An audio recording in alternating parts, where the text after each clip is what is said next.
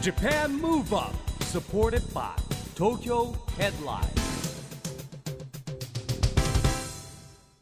こんばんは。日本元気にプロデューサーの一木広治です。ナビゲーターのちぐさです。 Japan Move Up この番組は日本を元気にしようという東京 Move Up プロジェクトと連携してラジオでも日本を元気にしようというプログラムです。また都市型フリーペーパー東京 Headline とも連動していろいろな角度から日本を盛り上げていきます。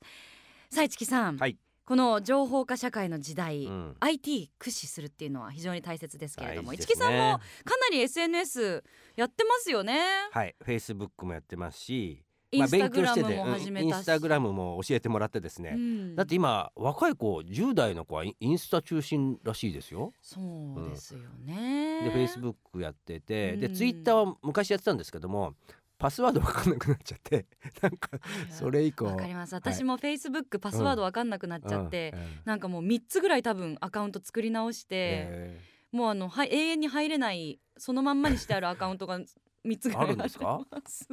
見れない？見見れなってもう入れないからえでもどうしようもないんですよ。え？普通の人は見れないの？僕が例えばちぐさのフェイスブックは。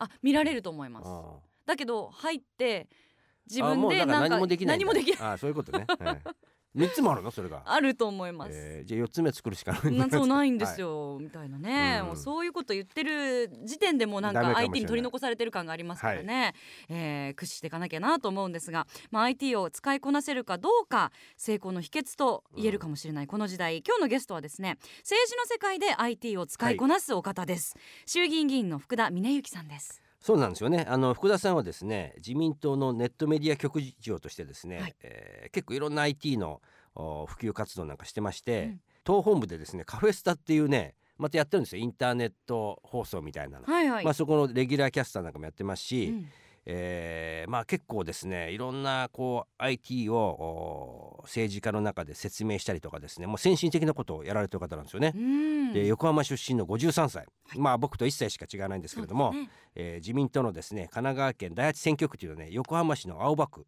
緑区とかですね、えーとかで、えーから選出されてる、えー衆議院議員の福田さんです。はい。はい今日はいろいろなお話をお伺いしてまいりましょう。この後は福田峰之さんのご登場です。 Japan Move Up supported by 東京ヘッドライン。この番組は東京ヘッドラインの提供でお送りします。Japan Move Up それでは今夜のゲスト衆議院議員の福田峰之さんです。ようこそいらっしゃいました。よろしくお願いします。よろしくお願いいたしますピンクのネクタイが鮮やかで春らしくて 僕のイメージカラーなんですピンクは。素敵ですねえーやっぱりお似合いですね。市木さんとはもうお付き合い長いんですか？えっとですね僕のあの大学の同級生のあの番組にも出ていただいた北野さんがですね、えー福田さんのところアドバイザーで勤めてましてまあそんな縁でですねいろいろあのお付き合いが始まりまして、そうだったはい。んですね、IT にすごい詳しい、まあはい。政治家の皆さんの中で、うんまあ、IT に詳しい人ってなかなか実はいないんですね。で、まあ、IT にすごい詳しいのもあって、まあ、いろんなことちょっといろいろご協力いただいたりとかしておりまして、おーはい。でも最初はあれですかプライベートのお席で？そうですね。いつだか、まあ、よく覚えてないんですけど。覚えてないでしょ大体覚えてないでしょ人との出会いってね。気づいたら知り合いになってたななってたし、まあ、さっき言ったの、北野さん、ほら、うん。大学の同級生だから、なんとなくはい。溶け込んで。うん。僕も福田さんのアドバイザーのような気持ちになっちゃったりしてね、勝手に。ありがたいですねもう。そんな感じです。え ーそうなんですね、えうーん。あのでも意外とあの福田さんいつ頃から政治家目指されたとかそういったお話は市木さんもいや、ご存知ない。したこと、聞いたことないですよね。はい。普段あんまりね政治家はね言わないのよ そういうことなんか少し恥ずかしいじゃないなんか。あんまりそういうことを語らないから。熱い話みたいになってしまう、うん。まあしらけちゃったりするしね。ー。いや、ね、ぜひ改めて聞いてみたいですよはい。そこからお伺いしていきたいと思うんですが、はい。いつ頃から実際意識されたんですか？僕はね高校生の頃にねあの政治家になりたいなと思ったんですよ。早いですね。早いですよね。うん。と思うでしょ、はい。ところが僕国会議員になって、はい周りの友達に聞いたらね、えもう小学校卒業する時ええ。の卒業文集に総理大臣になりたいとか、え。あの国会議員になりたいってやつがいっぱいいたっていうことに僕ね驚いてるんですよ、え考えられます？いやでも小学校小学校6年生。小学校6年生ぐらいだったら僕も総理大臣になりたいと言ってましたよ。言ってましたか、うん。だけど現実にだんだん近づいていくとなら難しいじゃない。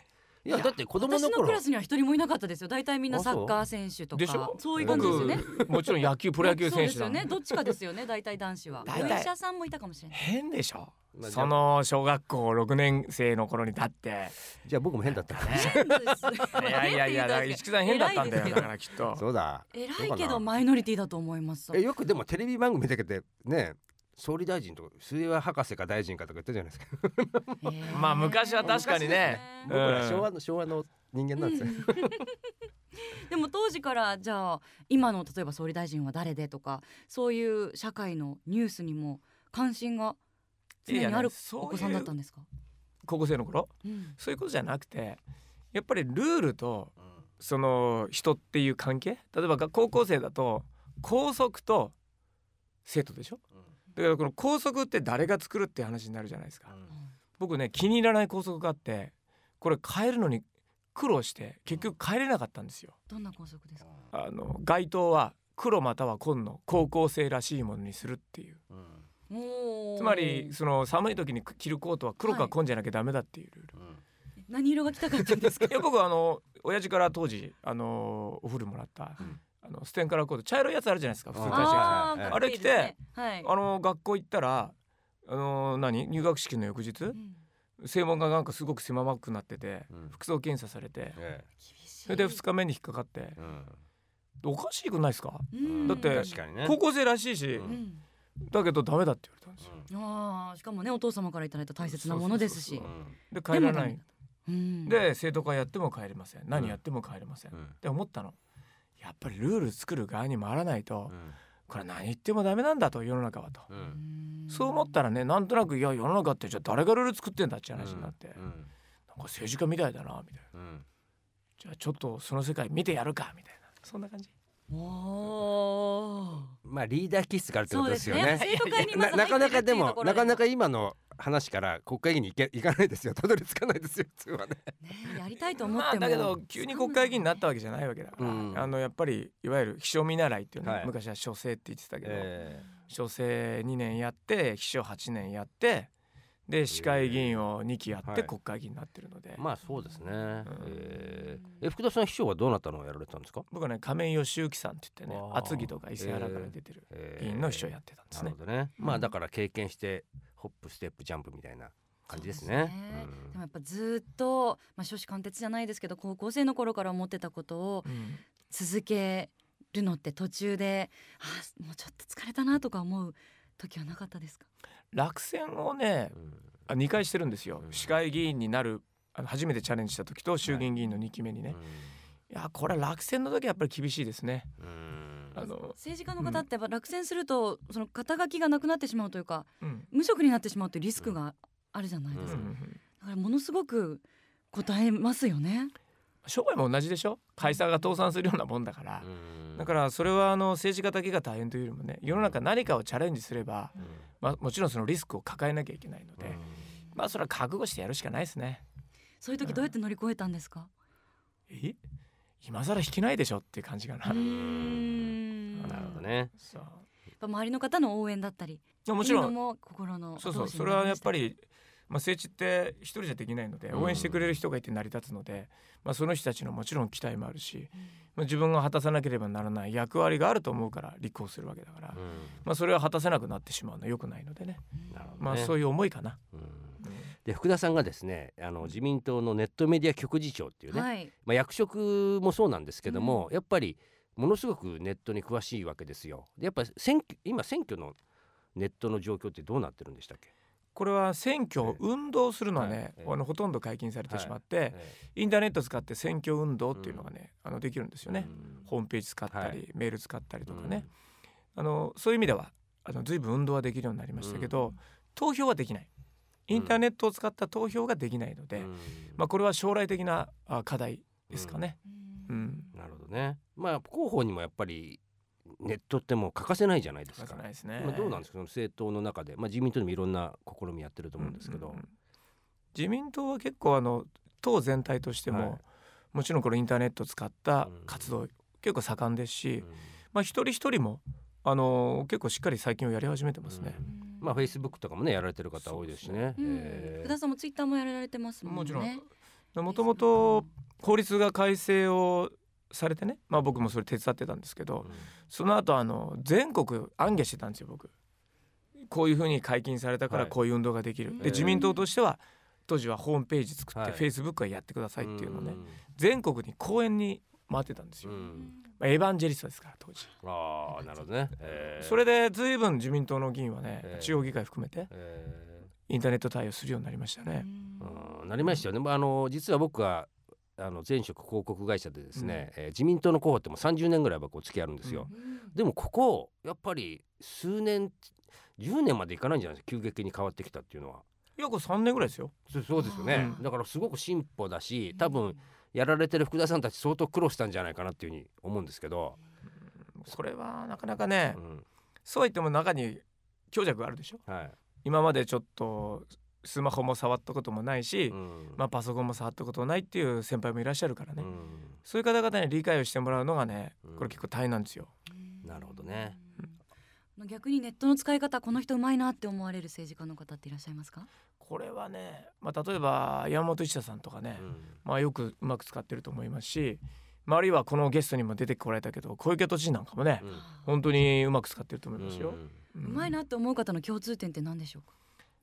見る側を考えて作るんですよ。うん。つまり発信したい側の理屈じゃなくて、うん。どう見られるかっていうことを理屈としてやあの考えてる方がまあそれはもちろん受けますよね。うん。安倍さんなんかも結構盛んにやってますよね安倍総理もね。最近でもなんかちょっとツイッターはちょっと止まってちょっますけと止まってど数ヶ月るのは間なんかうん。あるんですかね、いや特にないと思いますよ。忙しいのかね。忙しいんで多分。前はだって新幹線の中のね自分の写真とかまで出してましたけど。そうですねえーなるほどね。うん。まあでもなんていうかねうんネットで情報を拡散させるっていうのはまあ結構やっぱりうん。簡単でもあるし難しいあところもあるじゃないですか。スキーな部分もありますよね、よく最近芸能人の方でももちろんですけどあの炎上しちゃうとか、あの一般の方とすごく近い分ダイレクトにそういうこともこう受けなきゃいけないっていうのもやっぱ政治家の方特に大変だろうなって思いますけこれはまああのやっぱりバズワードはあるわけですよ。ど。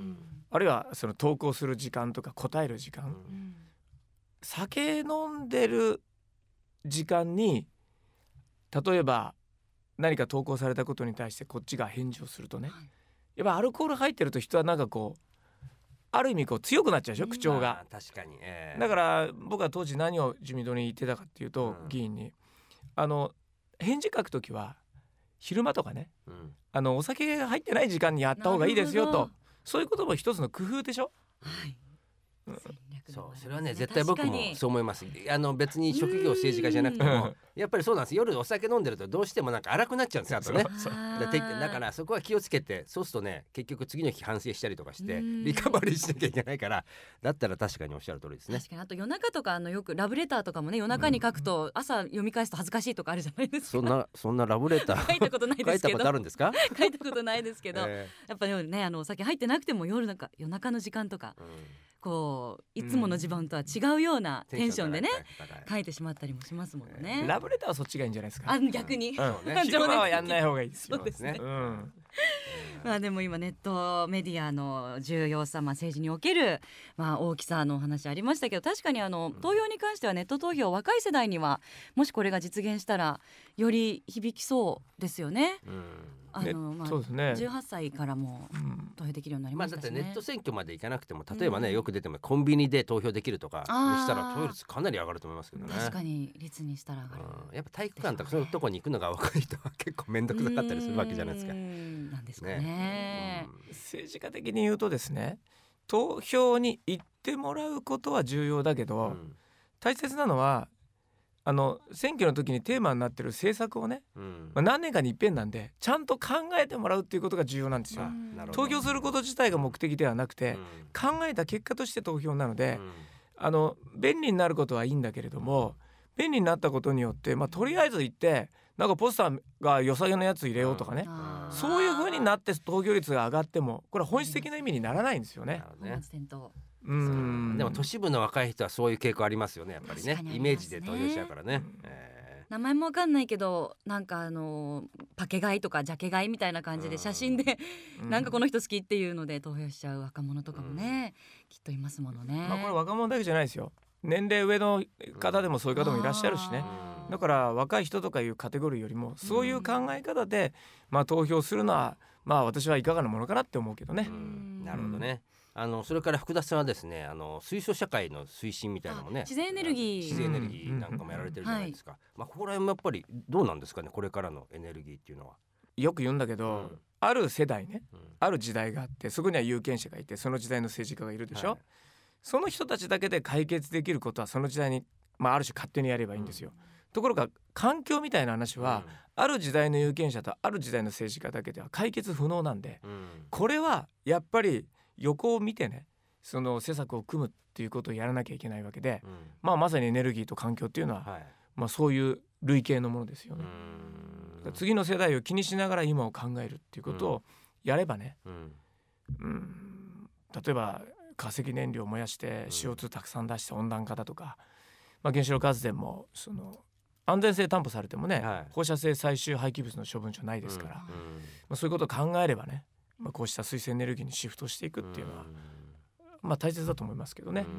うん。その未来のことを考えながらいけない国会議員としてですねでも結局選挙があるから地元のこ方もね考えなきゃいけないんじゃないですか。まあここら辺が結構今皆さん先生方僕ねうん。大変だなと思いますね見ててね。そうですうん。ね。まあでも日本のまあ元気というか元気な日本を維持するためには環境問題、えー考えるのは欠かせないかなと思うんですが、ぜひですねここで福田さんからうん。日本を元気にする音楽のリクエストというのもいただけたらなとうん。思っております。うんうん。音楽普段お聞きになりますか？聞き？ますよ。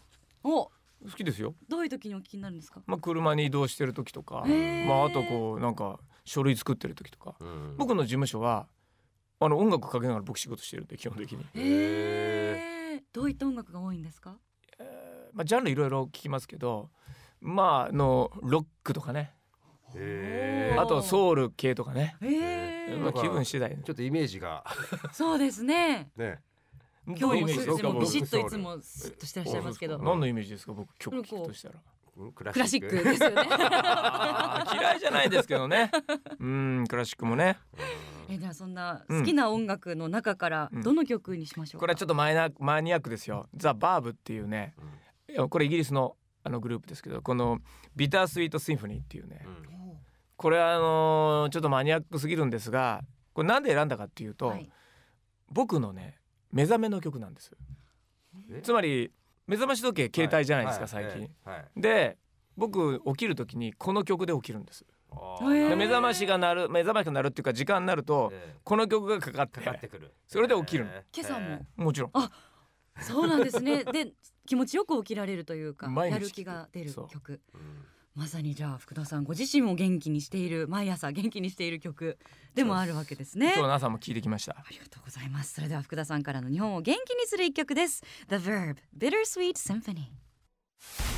Japan Move Up いつも目覚ましで最初のビートが入ってくるところくらいで止めてしまうのでそれ以降聞くの今日お久しぶりと久々ですねいう ことでしたうが、んそうですよね目覚ましって確かに起きたら止めちゃいますものね。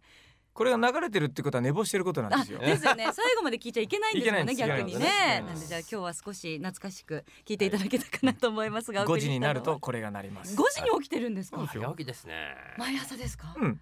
ええー、5時に起きて5時15分から家族でご飯食べるの朝。えーご家族皆さん5時起きってことですか？5時15分までには起きてらっしゃる。そうね。私のワイフは多分4時半に起きて、えー。娘のお弁当作ってるから。それで娘2人がと一緒にえ5時にこれで起きて、えラジオ体操して5時15分からご飯っていうのは毎日基本です。素敵ですね。ラジオ体操してるっていうのが。健康、え そう娘さんのお話出ましたけど現在、ええお二人の女の子のえお父様ということで、そうなんです顔もありますものね。7歳と2歳ですから、えー。孫じゃないですか可ら、愛いね。ねええそう娘ですね50歳の時にあの下のお子様が生まれになったって、うんえ。素敵ですね。素敵ですね。やっぱそういうお子さんがまたご自身の元気にもつながっていくんですかね。もうん。えーお送りしたのは福田さんからの日本を元気にする一曲です。ザバーブビタースイートシンフォニーでしたラジオで日本を元気にするプログラムジャパンムーブアップ一木工事とちぐさでお送りしています。そして今夜のゲストは衆議院議員の福田峰之さんお招きしています。後半もよろしくお願いいたします。お願いします。福田さん、はい。この番組はですねオリンピック・パラリンピックの開催が決まりました、えー2020年に向けてですね日本を元気にしていくために私はこんなことしますというアクション宣言をうん。ゲストの皆さんにいただいてるんですけども今日はですね福田さんのアクション宣言をお願いします。今言うの？はい。恥ずかしいけど。ええええ僕が元気になります。なるほど、これ斬新ですよね、うん、今までにないパタそのーンの心は？アクション宣言、はい、政治家なんでえ政治家が元気にならないえと、うん。こう政策を作るとか、うん。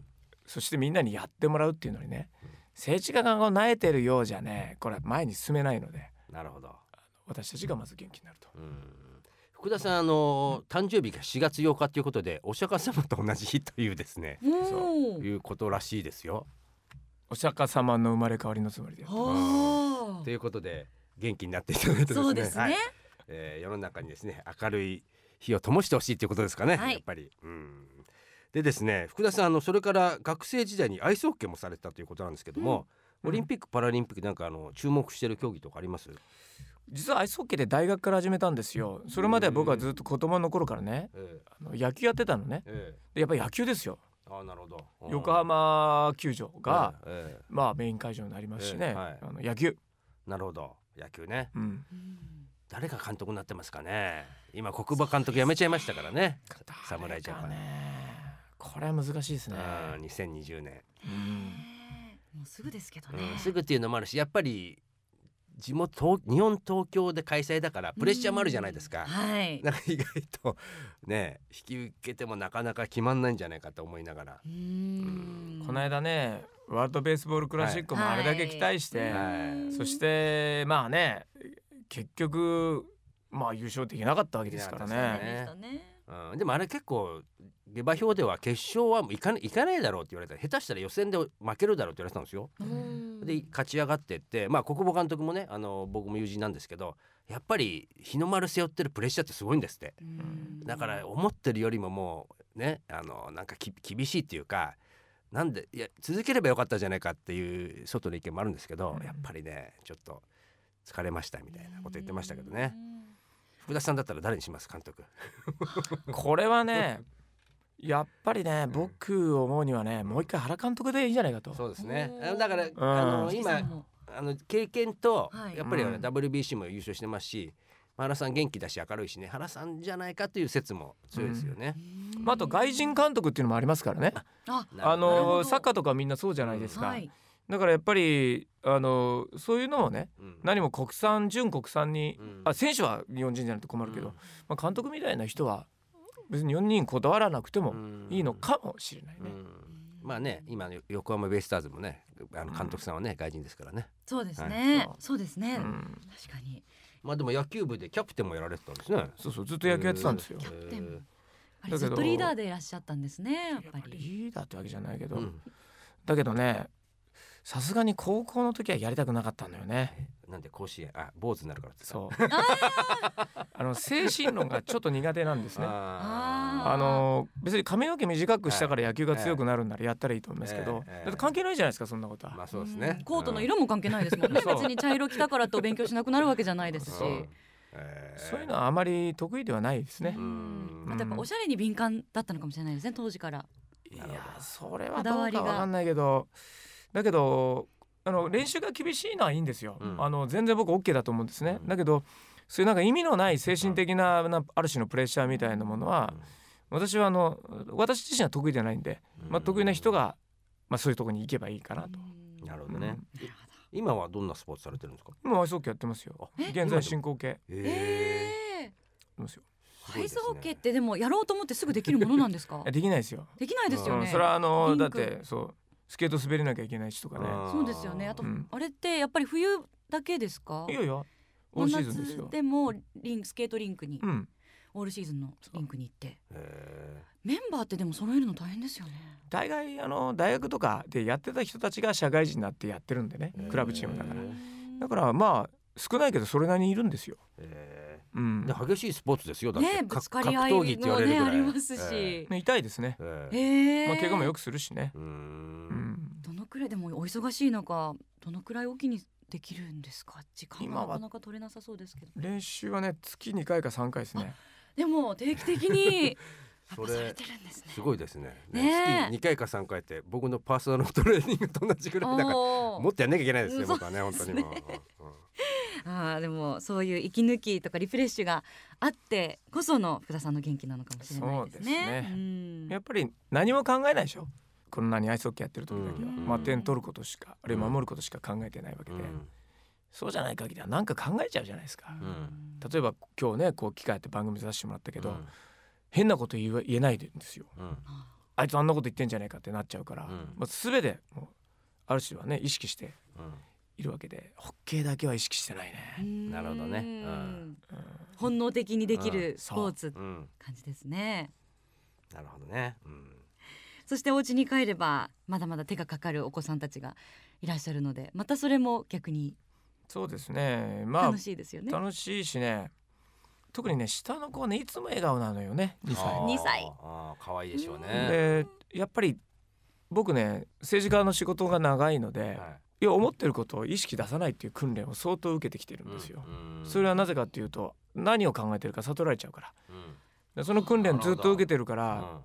まああの表情変わらないし、は面白くてもとかあるいは嫌な思いしても変わらないんですね表情、いはいこれはね今となったらあんま良くなくてうん。だからこの2歳の娘見るといつも笑顔だから「あいかんいかんいかん」っつって「あいでいかんだ」ってかって。なるほどね。あー子供ほら3歳までにねなんか幸せいっぱいくれるっていうじゃないですか。ああそうですね一生分の親孝行するとか言います僕よね。なんかも子供大きいんで大きくなってくるとだんだんね口答えはそれが有効聞かないので大変なんですよも 最近文句しかあんまり言わないですものねえ？お子さんたう。ちにいやもう。子供は大きくなったら成長したら卒業っていうかもう全然違いますよ。大きくなったら大きくなったなりの悩みとねもう2歳とか7歳もう最高じゃないですか。いやでも石木さんのね お子さんもお会いしたことありますけどもすごく素晴らしいお子さんですけどね息子さんも娘さんも。まあ僕のことはいいんですけど。はい まだまだお話をお伺いしていきたいんですが、えー残念ながらお時間が迫ってまいりましたので最後にぜひ福田さんの今後の目標もしくは夢があればお教えいただきたいと思います。まあ、政治家としてはねさっき言った水素エネルギー社会っていうのをね、うん完結したいですね、はい次の世代のために、うんあのこれ一番僕にとってまあ夢というかですね、まあ、個人的にはですねあの少年アイスホッケーチームの監督になりたいね。ああなるほど。あそれはでもすぐにでもまあお忙しいですけど。少年のチームってそんなにないですよね。ですよね。あります？ありますよ。あるんですか？あの今人口というか競技人口じゃないですけどキッズとかってどのくらいなんですかね？少ないですよ。マイナあまだ少ないーですね。ねスポーツ自体がね。うん。だけどまあマイナーなりに人はいるのでよくないですか？なんか少年アイスホッケーチームの監督なんてね。いや素敵ですね。素敵ですね、あとまあお子様がお嬢様ですから、うん。少年チームでちっちゃい男の子たちと戯れるっていうのもうん。いいかもしれないですね。いやいや文化系なんでうちの娘たちは。ねえ。じゃあ元気いっぱいの少年アイスホッケーチームの監督そうですね。の姿ももしかして近いうちに見られるかもしれませんね、はい。えーこれからのご活躍本当に楽しみにしています。ということで今夜のゲストは衆議院議員の福田峰幸さんでした。本当にどうもありがとうございました。ありがとうございました Japan Move Up 今日は衆議院議員の福田峰幸さんに来てもらいましたけどもまあいろいろとねまた勉強になりましたね。そうですん。ね、はい。あと最後にあの2歳の娘が笑って自分も笑わなきゃいけないなっっておっしゃりながらニコって笑ったお顔が私忘れられません。笑顔がすごく素敵でした、まあ子供の笑顔はね素敵ですからね。ねえ、はい。あの福田さんご自身の笑顔も本当に輝いてらっしゃいましたが、えーたくさんのお話どうもありがとうございました。さあそれではここで毎月第2第4月曜日発行のエンタメフリーペーパー東京ヘッドラインからのお知らせです東京ヘッドラインではウェブサイトも充実しておりインタビュー記事のアーカイブやラック検索ウェブ限定のオリジナル記事が好評です。またウェブ限定コラムで人気急上昇中なのが知らない方が良かった女の本音コラム脱こじらせへの道です。このコラムではガールズ CH プロデューサーの田口桃子さんが女性のアンケート結果をもとに女の本音を赤裸々に教えてくれますよ。気になる方は東京ヘッドラインウェブを覗いてみてはいかがでしょうか。今後はさらに東京ヘッドラインウェブがオリジナル動画をお届けするなどパワーアップする予定です。ぜひご期待ください。ということで Japan Move Up。今週はお別れの時間ですが次回も元気のヒントたくさん見つけていきましょう。はい。さあいよいよ東京でオリンピック・パラリンピックが開催されます、はい。そんな2020年に向けて日本を元気にしていきましょう。 Japan Move Up お相手は一木広治とちぐさでした。それではまた来週。 Japan Move Up。supported by 東京ヘッドラインこの番組は東京ヘッドラインの提供でお送りしました。